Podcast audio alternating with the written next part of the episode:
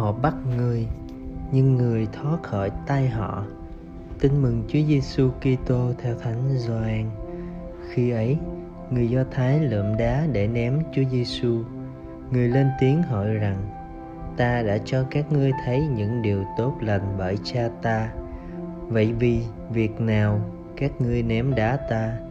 Người do thái trả lời, chúng tôi muốn ném đá ông không phải vì việc lành, nhưng vì một lời lộng ngôn.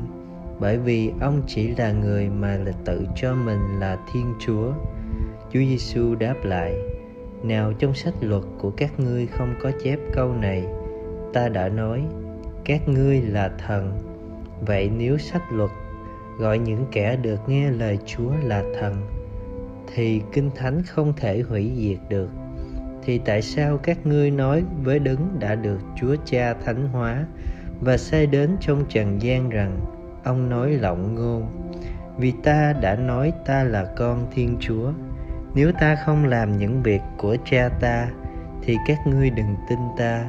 Nhưng nếu ta làm những việc đó, thì dầu các ngươi không muốn tin ta, cũng hãy tin vào những việc đó để các ngươi biết và tin rằng cha ở trong ta và ta ở trong cha. Bởi đó, họ tìm cách bắt người, nhưng người thoát khỏi tay họ. Người lại qua bên kia sông Jordan nơi trước kia Gioan đã làm phép rửa. Và người ở lại đó, có nhiều kẻ đến cùng người, họ nói John đã không làm một phép lạ nào, nhưng mọi điều John nói về người này đều đúng cả, và nhiều kẻ tin người.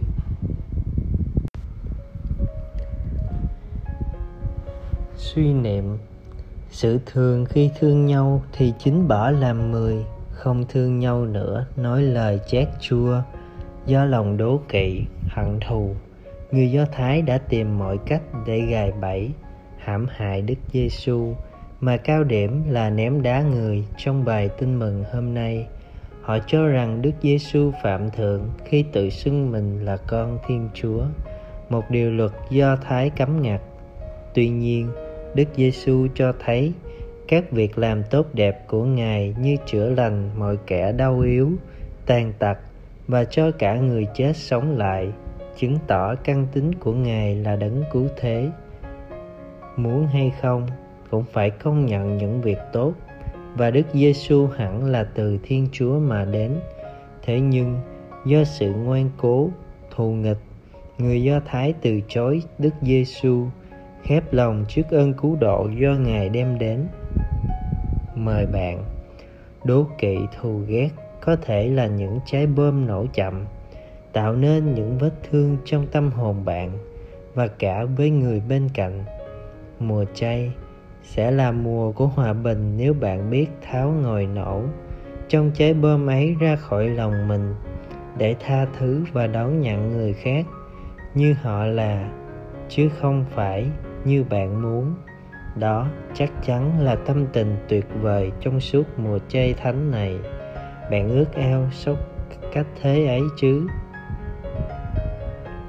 Sống lời chúa hôm nay hãy xin đón nhận người khác như chính họ.